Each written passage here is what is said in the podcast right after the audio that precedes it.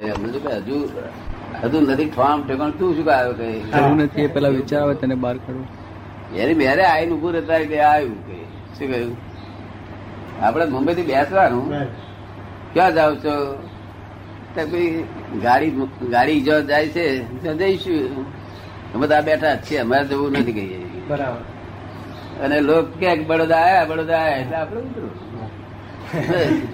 આપડે ઉતરું લોકો બહુ પાડે બળદા આયા બળદા આપડે જવું આવું નઈ જો આપડે બેઠા તો તંત જ છે ને એટલે આમાં સત્સંગ એવું રાખવું બહુ મોટે ના આવે વિચાર તો આવે મનના વિચાર આવે છે એને આપડે જોઈએ આગળ વિષયમાં જે સુખ છે બિલીફ પડી ગઈ છે વિષયોમાં સુખ છે બિલીફ પડી છે બિલીફ એ કેવી રીતે નીકળે વિષયમાં સુખ છે એવી બિલીફ કેવી રીતે નીકળે પેલાના ભાવોની બિલીફ હોય કે આમાં સુખ છે પાછલા આનંદ ભાવની જે બિલીફ પડી ગઈ છે કે વિષયમાં સુખ છે તે કેવી રીતે નીકળે આપણને છે ને આપણને આ ચા સરસ મીઠી લાગે છે એ જાણીએ છીએ રોજનો અનુભવ જલેબી થાય છે મોરી લાગે એટલે આપણે પેલા લીફમાં અંદર પડી ગઈ બિલીફ બેસી ગઈ ચા મોરી લાગે છે જલેબી બધા બરાબર એવું આત્માનું સુખ હોય છે ત્યારે બધું મોડું થયું એ વિષયના પરમાણુ છૂટા આપણાથી ના પડી શકે એ પરમાણુ હોય વિષયના એ પરમાણુ આપણાથી છૂટા ના પડી શકે આપણે આહારી આહાર કરે બે આહારી જોડે પછી આપણે કરવાનો જ કેવું આ તો બ્રહ્મચર્ય જેને પાળવું જ એને એકલાને જ આ વિષયની પહોંચે તમારે તેટલામાં પહોંચે છે ચોખ્ખી હોય પણ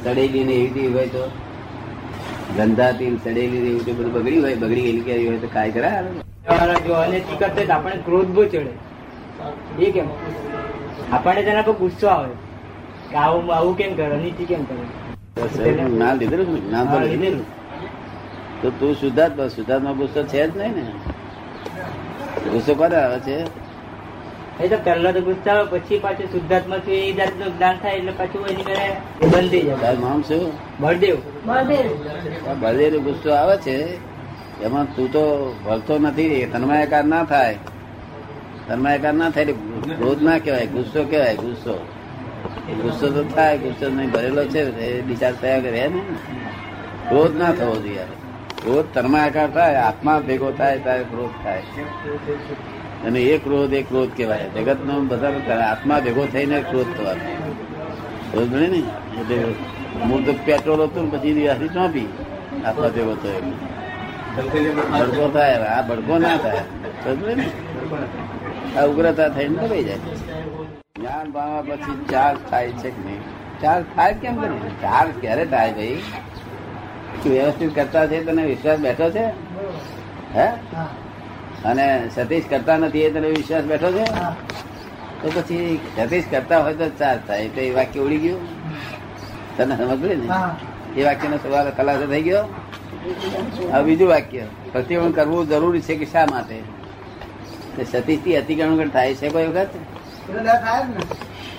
અતિક્રમણ કોને કહેવાય કે આપડે સાધારણ વાતો ચાલતી તેમાં કશું કશું કોઈ કોઈનું તું અતિક્રમણ કરું બધાનું મન તારા તરફ ખેંચાય કે આ શું મારી પાસે નવું બધું તને હશે ને એ પ્રતિક્રમણ હમણાં દુઃખ થાય એવું હોય લાગે દાદા આપણે આપણી સામે કોઈ માણસ આવ્યો હોય અને આપણી એ નિમિત્તે વાણી નીકળી જાય ખરાબ તો પ્રતિક્રમણ અતિક્રમણ થયું કહેવાય કે આપણી સામે એવો કોઈ માણસ આવ્યો અને આપણી વાણી છે તો ખરાબ નીકળી ગઈ એના નિમિત્તે તો એ અતિક્રમણ કહેવાય ને આપણી ઈચ્છામાં આપણને ખરાબ લાગે આપણને ખોટા પોતાને પણ ખરાબ લાગે કે ચાલો વધારે વધારે પડતું થઈ ગયું એ ડિસ્ચાર્જ તો ખરું ને એ ડિસ્ચાર્જ તો ખરું ને ડિસ્ચાર્જ છે ડિસ્ચાર્જ છે પણ વધુ પડતું આપણને હમણાં દુઃખ થાય એવું હોય પછી આપણે પૂછીએ કે તને કઈ દુઃખ થઈ ગયું તો પ્રતિક્રમણ કરવું હોય જો એ કોણ કરે આપડે નહી કરવાનું ના ચાર્જ અતિક્રમણ કરે તેને જ આપડે કેવાનું તું પ્રતિક્રમણ કરે કોને કેવાનું અતિક્રમણ કરે અતિક્રમણ કરે. આપણે તો અતિક્રમણ કરતા નથી, આપણને પસંદ નથી, આપડે કરવાની નિશ્ચય નક્કી નથી આવતો, ઈચ્છા જ નહીં ને, બિલકુલ નહીં, ભાવ જ ના હોય. પછી ત્રીજો ત્રીજો પ્રશ્ન પ્રતિક્રમણ થઈ જાય. મોક્ષ છે અથવા મોક્ષ માટે પ્રતિક્રમણ જરૂર, અતિક્રમણ કરે તો જ પ્રતિક્રમણની જરૂર છે, બાકી પ્રતિક્રમણની જરૂર જ નથી. અતિક્રમણ કરે એવો સ્વભાવ હોય તો જરૂર પડે ને, ત્યારે તે સ્વભાવ ક્યાં સુધી રહે છે? માણસને ગમે એટલો તો ફરી માણસ હોય તો અગિયાર કે ચૌદ વર્ષ સુધી એનો હોય છે, પછી તો એ બધું એ ખલાસ થઈ ગયું. કોઠી કેટલાક દાડા ચાલે, ભરેલી કોઠી ચાલે કે ચાલે કે ચોકી ભરેલી છે, બીજું નવું દાડે નહીં, કેટલા દાડા ચાલે, તને સમજ પડે ને.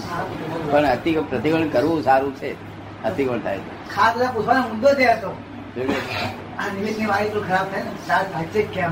ખાસ મુદ્દો આ જ હતો કે આવી કોઈ વાણી નીકળી જાય આપડી, હા તો પછી ચાર્જ થાય છે કે નહીં? ચાર્જ ના થાય, ચાર્જ ના પણ ચાર્જ ના થાય, પણ પ્રતિક્રમણ કરવું સારું. કેવું પ્રતિક્રમણ કરવું સારું? પ્રતિક્રમણ કરવાથી અમારી આજ્ઞા પાળી કહેવાય છે. એવું અતિક્રમણ થયું માટે પ્રતિક્રમણ કરો. શું રહ્યું? પછી ચોથો મહાત્માઓનો દરેક કર્મ ડિસ્ચાર્જ હોય તો પ્રતિક્રમણ કરવાની જરૂર. ડિસ્ચાર્જ છે એટલે પ્રતિક્રમણ જરૂર નહીં, પણ અતિક્રમણ થયું હોય તો જ પ્રતિક્રમણ કરીએ, નહીં તો ખાય પીએ એનું કઈ આપણે એમ કઈ ઓછું જ મેં કહું પૂછપૂછ કરું છું, કેરીઓ કાઢી ના ખાધી, તે ભજીયા કેમ ખાતા હતા, તું હોટલમાં કેમ ગયો હતો એવું પૂછ્યું છું કઈ? હોટલમાં કેમ ગયો હતો આમ તેમ પૂછ્યું કઈ? ના એ જાણ છે કે શું પ્રતિક્રમણ ના કરે તો શું થાય?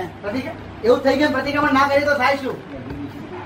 એ વાણી નીકળી ગઈ ને પ્રતિક્રમણ ના કરીએ તો શું થાય? વાણી નીકળી ગઈ, વાણી તો અમારે ઘા લાગે એટલે પેલા દુઃખ થાય, અમારા દુઃખ થાય એ આપણને કેમ પસંદ પડે?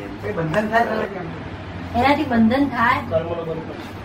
આ પ્રકૃતિનો એનો કાયદાની વિરુદ્ધ કહેવાય ને, કાયદાની વિરુદ્ધ ખરું ને, કાયદાની વિરુદ્ધ તો ન થવું જોઈએ ને, અમારી આજ્ઞા પાળો ને એ ધર્મ કહેવાય. એમ નુકસાન શું આપણે? ટૂંકું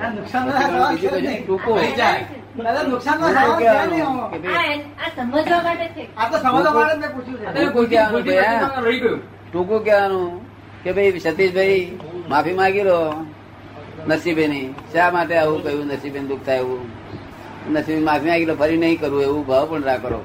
બસ આટલું જ, ટૂંકું કઈ નાખે દાદા. એવું છે કે ઘણા નાના દોષ એવા થતા હોય, એક માણસ સામે વ્યક્તિ આવીને ઉભી રહી આપણી સામે, એના સામે આ મગાવણ કઈક આપણા મનમાં રહ્યું હોય ત્યારે જોતાની સાથે ગંદી થાય, ત્યાં માણસ નકામો છે.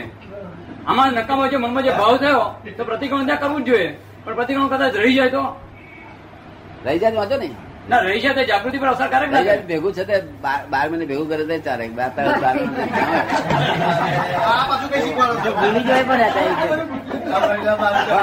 તેનો દુરુપયોગ ના કરતા, તેનો દુરુપયોગ ના કરતા. બાર મહિને થાય છે ભૂલી ગયા હોય, ભૂલી ગયા હોય તો થાય પછી ભેગો કરીને. મેં તો એટલા માટે પૂછ્યું કે આ જયારે આવું કઈ રહ્યા છે તો મનમાં એકદમ એટલું તો એવું થયા કરે કે રહી ગયું રહી ગયું, અને જે ભૂલું છે કે રહી ગયું સગા નહીં નાખવાનો. પછી પછી બધા ભેગા એક દાડો એક દાડો બેસી આજ બધા જેના જેના હોય ઓળખા ઓળખવા જેને જોડે વધારે થતું હોય ને ત્યાં જ રહેશે એનું નામ દેતા, એનું એક કલાક જ નાખ્યું તો બધું ઉડી ગયું. પછી એવું આપડે બધો નહીં રાખવાનો, બોધો નહીં રાખવાનો. સવારમાં સામાયિકમાં બેસીએ તેનો અડધો પાણો ટાઈમ તો સામાયિક એમ જ જતો રહે છે પ્રતિક્રમણ કરવામાં. ના બોધો નહીં રાખવાનો, એવો બોજો બોજો રાખવાનો નહીં. પંદર દાડે મહિને કરો ને, બાર મહિને કરો તો ભેગો કઈ ના કરો. પરણેલો ભૂલ ખાય છે જરાક, મેરિડ માણસો તો તેમને અમે એટલું કહીએ છીએ કે ભાઈ તાવ ચડે તો જ દવા પીજો, આ દવા મીઠી છે માટે કઈ એને કાયમ એને વગર કામને ના પીશો તાવ ચડ્યા સિવાય. શું કહ્યું? એટલે સ્ત્રી પુરુષોનો જે સંબંધ છે ને તે તાવ ચડ્યા વગર ના લેશો. શું તાવ ચડ્યા વગર ના પીશો? દવા તો લેવી જરૂરી જ છે, કારણ કે મેરેજ થયેલો છે, લગ્ન છે એટલે, પણ તાવ ચડ્યા વગર ના લેશો. એ તમને સમજ પડે ના પડે? તાવ ચડ્યો કોને કહેવાય, તાવ ના ચડ્યો આનંદ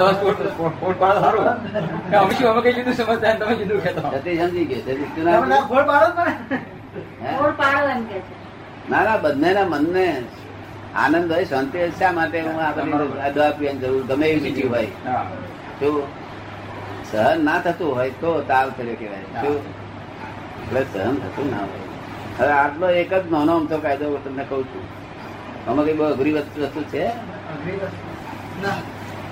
આટલું જ એટલો કાયદો અમે કહીએ છીએ ને તમને, તે તમને કહેવાય નહીં, જરૂર નહીં. જો સાયન્ટિસ્ટ સાયન્ટિસ્ટ માણસો હોય તેને કહેવાય જરૂર નહીં. આ તો બધા સાયન્ટિસ્ટ નહીં ને. શું પીઓન બજાર ઠીક છે, દવા તો ઘણી સરસ, એવી સુગંધીદાર દવા. દવા દવા શોખ ના હોય, દવામાં શોખ ના હોય. જરૂર પડે દવાનો શોખ હતો ના હોય. દવા એટલે ઉપાય કહેવાય.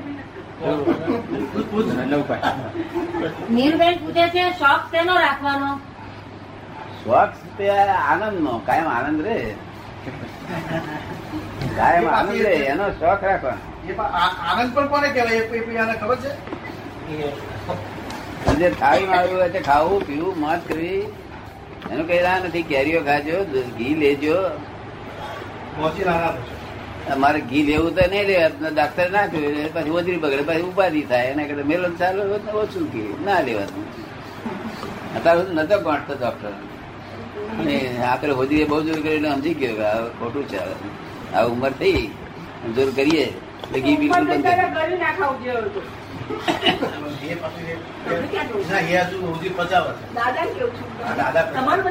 મારે તારા કરતા કામ વધારે પડતું છે કે નહીં? વધારે પડતું. મારે સાડા અગિયાર કલાક નું રોજ કામ પડે છે, સાડા અગિયાર કલાક નું રોજ કામ પડે. અને સેવા ના થાય તો કોઈના દુઃખ ના થાય એવું, ભલે નુકસાન કરી ગયો હોય પણ એને આપણે દુઃખ ના કરીએ. નુકસાન કરી ગયો તો આપણે પૂરો કઈ હિસાબ હશે, પણ આપણે એને દુઃખ ના થાય.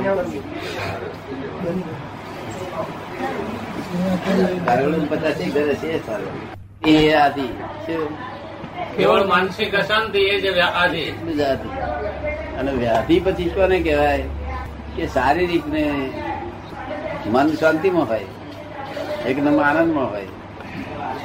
પણ તે શરીર શરીરમાં દુઃખ હોય, દુઃખ થી કઈ પગ દુખતા હોય, હાથ દુખતા હોય, વ્યાધિ કહેવાય. ખાવું પીવું, ભૂખ લાગવી, તરસ લાગવી, ઊંઘ લાગવી. ઊંઘ લાગે ખરી ના લાગે? બે દાડા સુધી ઊંઘ ના દીધા હોય તો ધ્યાન ના પડે કઈ. હા, અને સડા જવા માટે ના, બે દાડા સુધી ના જવા દે તો તકલીફ ઉભી થાય. હા, તો પેશાબ ના જવા દે નહીં તો કે છે કે પાંચ હજાર રૂપિયા બીજો પણ જવા દઉં પેશાબ જવા દઉં.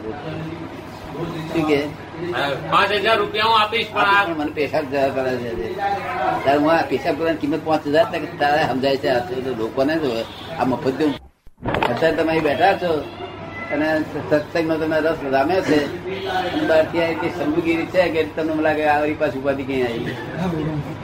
એટલે બહાર થી આવેલી ઉપાધિ. શું કહ્યું? બહાર થી આવે એ બધી ઉપાધિ. શરીરમાં ઉપાધિ ના આવે, ઉપાધિ નાખે. બહાર થી અત્યારે કઈ કોઈ ઢેખાડો નાખ્યો ને હનુમાન ભાઈ આવી પડ્યો એટલે ઉપાધિ. આ બધા બધા ઉપર ભાગ ના આવ્યો ને ભાઈ આવ્યો. આ બધા માંથી એકાદ જણ જ ભાગ આવે ને, એક દેખાવો તો એક જણ ભાગે આવે ને, તે ઉપાધિ.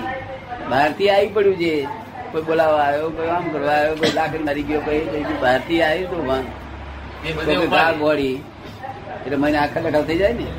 બધી ઉપાધિ. હા, આધી વ્યાધિ ઉપાધિ એવાની સમાધિ રે. અમારે નિરંતર સમાધિ રે. આદિ હોય ગઈ, આદિ હોય ઉપાધિ, સમાધિ જાય નહીં. હોમ ડિપાર્ટમેન્ટમાં જ રહે. હા, આત્મા એવું ડિપાર્ટમેન્ટ. અને આ બધું ફોરેન, આ શંભુગીરી એ ફોરેન ડિપાર્ટમેન્ટ. અત્યાર સુધી ફોરેન ડિપાર્ટમેન્ટને હોમમાં લીધું, તે ગયું ફોરેનમાં. એમાં આપણે ભાગ કશું નહીં ને, બધા કર્મ બંધાયા તે જુદો. હવે આ કર્મ બંધા નવું બંધાતા અટક્યા અને આ જૂનો છે તેનો નિકાલ થઈ જવાનો. જૂનો ડિસ્ચાર્જ, નવું ચાર્જ થઈ જાય. નહીં તો ધર્મ તો ખરો, ધર્મ તો પેલા ના કહેવાય પડે. સુભાષ તો ખરો ને, આખા જગત ના ખુલાસા આપી શકાય. તે જ રાગદ્વેષ ઉત્પન્ન થયો કે ખુલાસો બગડે. શું થયું? રાગદ્વેષ ઉત્પન્ન થયો તો ખુલાસો અમારા મનનું સમાધાન થાય નહીં. મને પોતાને સમાધાન થઈ જાય, ગમે તે પ્રશ્ન હોય સામાનું કરવું જોઈએ. એમ ના થાય, પણ એવું ભડક કેમ રહેશે? કાઢી નાખું, કરી જો ને એક દાડો, કરી જો ને એક દાડો, ખતરો કરી દુબરું કરી જઈશું, ફરી સમાધાન કરી આવ્યું. વાંધો આવશે. કાઢી રાખી પેટો વખત ફૂટી જશે તો જઈ લઈશું. ઉકેલ તો લાવવો પડશે ને. આ તો આ કઈ સુધી ચાલશે? આ તો પરપટો કાલે વાર ફૂટી જાય. તમે તમે દ્વારા ઉકેલ લાવશો તો કામ કરશે. ઉકેલ તો લાવવો જ છે. હા બસ માલમ પડે. રાગદેશ ના હોય બધા ગમે તે માણસ અજાણો હાલ સદન અજાણો હોય તેને ખુલાસો આપી શકાય અને ખુલાસો એપ્રોપ્રિએટ હોય. કેવું એપ્રોપ્રિએટ? સ્ત્રીઓ પર દ્રષ્ટિ કરે તો સારું ખરું. માટે પોતાનું જે છે એ ભોગવવાનું છે. ભગવાને શું કહ્યું છે? તું ભોગવાય કે છે પણ તારું જે છે અળહક નું ના ભોગવીશ કે પેલો અળહક નું અમથા તારા કહીએ અણહક ના ભોગવાના તેના ભાવ બહુ બગડી જાય બધા. બરાબર. આ દ્રષ્ટિ બીજી જગ્યાએ નહીં જાય તારી કોઈ દળે નહીં જાય ને. એક પત્ની વ્રત પાડે ની એને આ કાળમાં બ્રહ્મચર્ય કહ્યું છે. શું કહ્યું છે? પણ મન વર્તન કયાથી દ્રષ્ટિ પણ બગડવી ના જોઈએ. શું કહ્યું? આ કાળમાં આ દુષ્મ કાળની અંદર આની કિંમત આની કિંમત વધારે કહી છે. કસોટી નો પરિકાર છે. કેવો છે? કસોટી નો કાળ છે. એટલે દ્રષ્ટિ પણ બદલાવી ના જોઈએ અને બદલાયું હોય તો પ્રતિક્રમણ તને આપેલું છે. પ્રતિક્રમણ માફ કરે. જય સચ્ચિદાનંદ. સચ્ચિદાનંદ શબ્દો છે કે બધું એક જ છે. જુદું છે. આત્મા, પરમાત્મા, બ્રહ્મ, પરબ્રહ્મ એ બધા એક જ શબ્દ છે કે પર્યાય શબ્દો છે? શું છે? એ બધા પર્યાયવાચી છે. પર્યાય એટલે અવસ્થાવાચી છે. જે અવસ્થા હોય ને આત્મા અમુક અવસ્થામાં આત્મા ગણાય અને અમુક અવસ્થામાં એનો એ છે પરમાત્મા ગણાય છે. અને એરો એ જે અમુક અવસ્થામાં મૂઢાત્મા બહિર્મુખી કહેવાય છે. બહિર્મુખી આત્મા સાંભળેલો શબ્દ મૂઢાત્મા જેને મૂઢાત્મા તેનો એ જ આત્મા અને અંતરાત્મા કે છે તેનો તે તેનો તે જ આત્મા. પરમાત્મા કે છે તે તેનો તે આત્મા. આત્માની દશા છે ફક્ત દશા ફેર છે. જેમ એક એક વકીલ હોય એક વકીલ હોય તે પેલો પૈસા કમાતો ના હોય દશામાં કહેવાય તો કે વકીલ કશું કમાતો નથી કે છે લુખ્ખો છે કે છે. એને એ વકીલ પછી એકદમ કમાયો કઈ સારું યોગ જાણવા. વકીલ બહુ બુદ્ધિશાળી શ્રીમંત માણસ છે અને એ વકીલને પછી પાછળ ખરાશ રૂપિયા ખરાશ છે મોના આધાર છે. વકીલ તેનો તે જેવી આત્માની દશાઓ છે. જ્યાં સુધી એના સંસારના ભૌતિક સુખોની ઈચ્છાઓ છે ત્યાં સુધી આત્મા મૂળ આત્મા કહેવાય છે. બહિર્મુખી આત્મા. આપણી સમજમાં આવી એ વાત?